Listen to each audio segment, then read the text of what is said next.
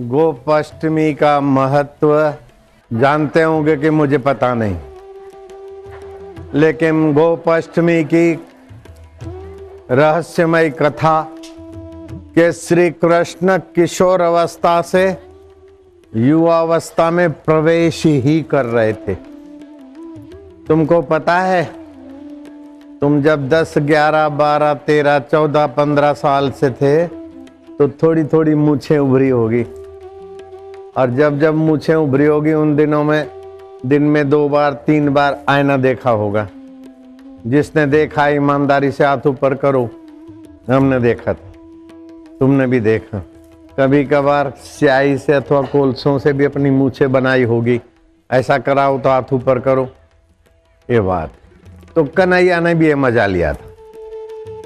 माँ माँ, मोको मूछे आ रही अरे लाला, ओए ओए अरे मेरा काना मुझे आ रही मुझे बड़ो गयो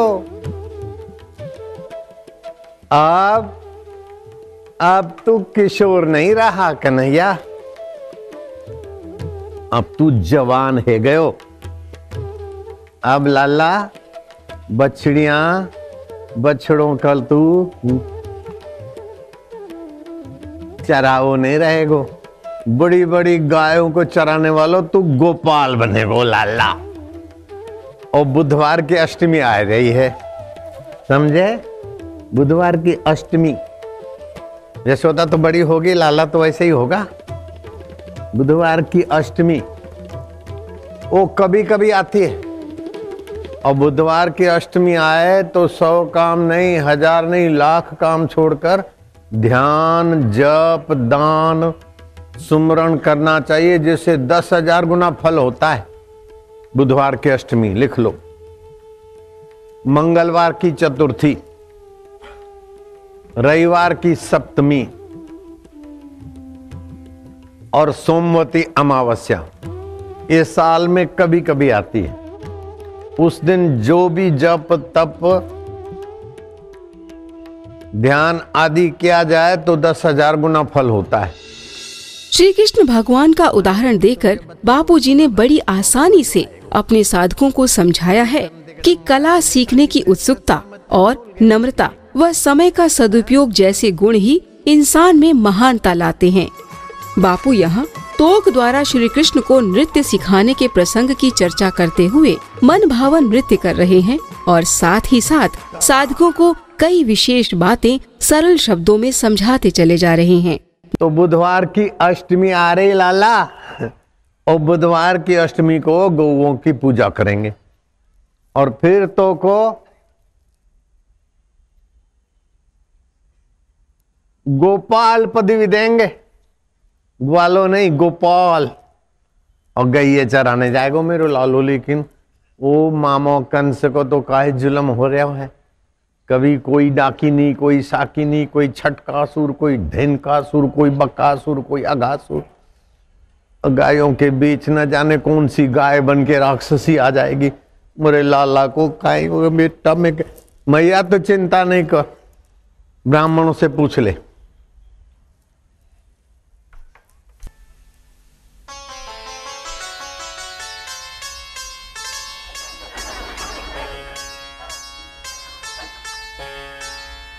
ब्राह्मणों से पूछ ले ब्राह्मण ने कहा कि मैया, तेरे कन्हैया को कंस की राक्षसी अथवा गाय नहीं मारे, उसका एक उपाय है। बरसाना में काली कमली है, वो तो को मिल जाए और वो लाला काली कमली ओढ़ के जाए तो कछु कस किसी की नज़र ना लगे। और कोई राक्षसी डाकिनी नहीं आवे। तुम्हें तो बरसाना में कितने की मिलेगा? किसी के मिलेगी नहीं, किसी के घर में है। वहाँ से मांगनी पड़ेगी। कौन घर? राधा राधा। अरे! हाँ मैं तो जाऊँगी। नंद बाबा यशोदा गए। राधा जी के घर, वो काली कमली लेके, लाला को टिल्ला टिल्लक करके, ब्राह्मण से विधि विधि करा के लाला को गाय चराने भेज दिए। अब लाला तो लाला ठहरे। ग्वालों के साथ लाला गाय चराने तो बैठे। गए, ग्वाल तो बड़े बड़े थे और लाला सबसे छोटे। मुझे तो अभी अभी आई। वो तो तीस साल के, बीस साल के, पच्चीस साल के लालो तो भी किशोर में से जवान जैसी मुछे आई। लाला ने कहा, देखो, आप लोग बैठे हैं गौए तो अपने आप चरती है, बछड़ियों को तो ध्यान रखना पड़े। तो गौए अपने आप चरती है तो अपने गप्पे फप्पे लगाकर इधर उधर की बातों में हवाई तीर छोड़कर समय शक्ति क्यों बर्बाद करें? जो समय को बर्बाद करता है, वो स्वयं बर्बाद हो जाता है। हम्म? समय का सदुपयोग करें, शांत रहें, कोई कला सीखें। तो कला कौन सी कौन सी कौन जानता है? तोक भैया, तू नाचने की कला खूब जानते हो। मोको तोक भैया, तू नाचने की कला सिखा दे। हम्म? आज ही आए हो और आज ही तोक भैया नाचने की कला सीख दो। रास्ते में पढ़ाए सब कला। है हाय। कैसी बात करते लाला। मेरा चेले बनो। फूलमाला लाओ और गुरुजी मेरे को सिखाओ। तब तो सीखोगे। कृष्ण ले आए फूल बूल रखे गुरुजी मो को सिखाओ। कृष्ण ये बताना चाहते हैं कि जीवन में नम्रता भी चाहिए और कला सीखने की उत्सुकता भी चाहिए। देख लिया, मज़ाक में भी कैसा दिव्य ज्ञान है? नम्रता का गुण भी चाहिए और सीखने की उत्सुकता भी चाहिए। और समय बर्बाद करना नहीं चाहिए। ये जरा सी कहानी में तीन बातें आ गई ना जीवन की, बड़ी सार गर्भित। ये बच्चों को अच्छी लगेगी। माया, तुम सुन के बच्चों को भी सुनाना। वहाँ को मजो आएगो। गुरु जी अब सिखाओ। बोले, देख, कन्हैया, जो मैं दायों पैर को पंजो मारूँगा तो पंजो। एड़ी लगाऊंगो के एड़ी बाहें को पंजो लगेगो, तब दाहें को नहीं उठेगो। अब मैं जो करूँगा तो तू जू करेगा। मैं जू करूँगा तो तू जू करेगा। जैसा मैं करूँगा, ऐसा तू सीखेगा। और कहीं गलती हुई, मैं तो हूँ तो समझ लेना। चेले की गलती, गुरु बर्दाश्त कर ले तो चेला कच्चो रह जाएगा। मरीज़ जो चाहे ऐसा डॉक्टर करे तो मरीज़ को सत्यानाश। चेला जो चाहे ऐसा ही गुरु करे तो चेला कच्चो। मंत्री, राजा जो चाहे मंत्री हाँ में हाँ कर दे तो राजा को सफायो। तू तो जानता है कन्हैया बोले हाँ ठीक है। तो मैं तो को नाच नृत्य सिखाऊँगा, मुद्रा सिखाऊँगा।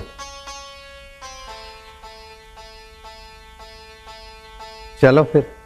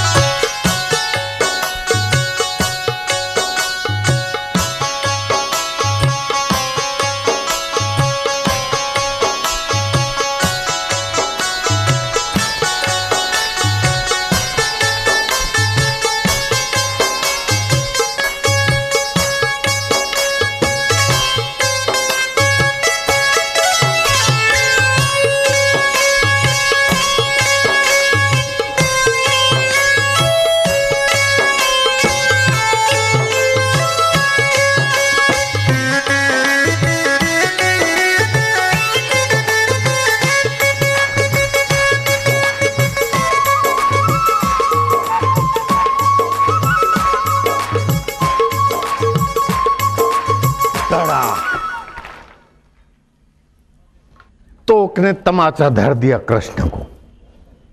सारे गोप रूठ गए। आज ही का नहीं है और आजीबा को थप्पड़ लगा रहे तो भैया से हमारी कट्टी है। सब रूठ के बैठ गए। कृष्ण उनके बीचों बीच जा बैठे। ऐसा वो परमात्मा गोपों के बीच बैठा है। तो बेचारा अकेला पड़ गया।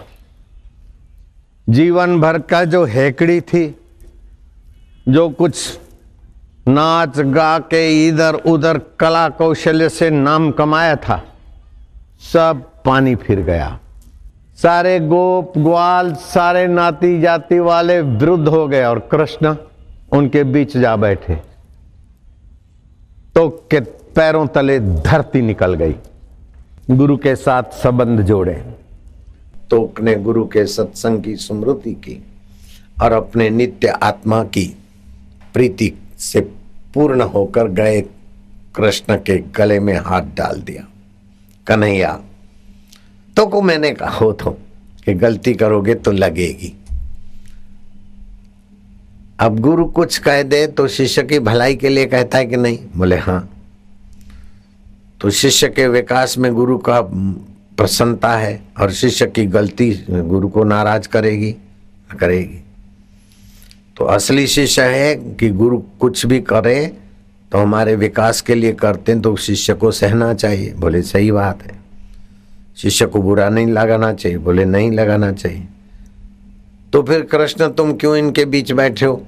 चलो मेरे साथ, गुरु की यह बात माननी चाहिए। बोले, माननी चाहिए। तो चलो मेरे साथ आओ, फिर सिंदरते सीखते हैं करो। नाचने लग गए।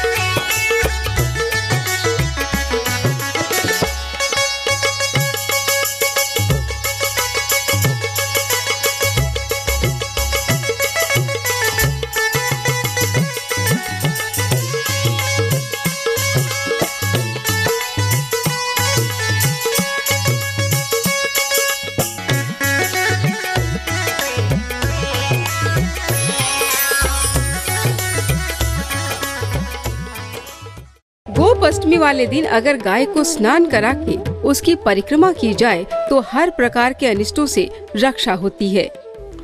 प्रातः गाय को स्नान करा सकें तो कराएँ, नहीं तो गाय को तिलक करें, गाय को कुछ खाने को दें गोग्रास दे दें और गाय की परिक्रमा करें तो अनिष्टों से रक्षा होती है। जो मुसीबत आने वाली है, अनिष्ट होने वाला है उससे रक्षा होती है। अनिष्ट होता है विचारहीन निर्णय करने से। विचारहीन निर्णय करने वाले के अनिष्ट होते हैं। तो अनिष्टों से रक्षा होती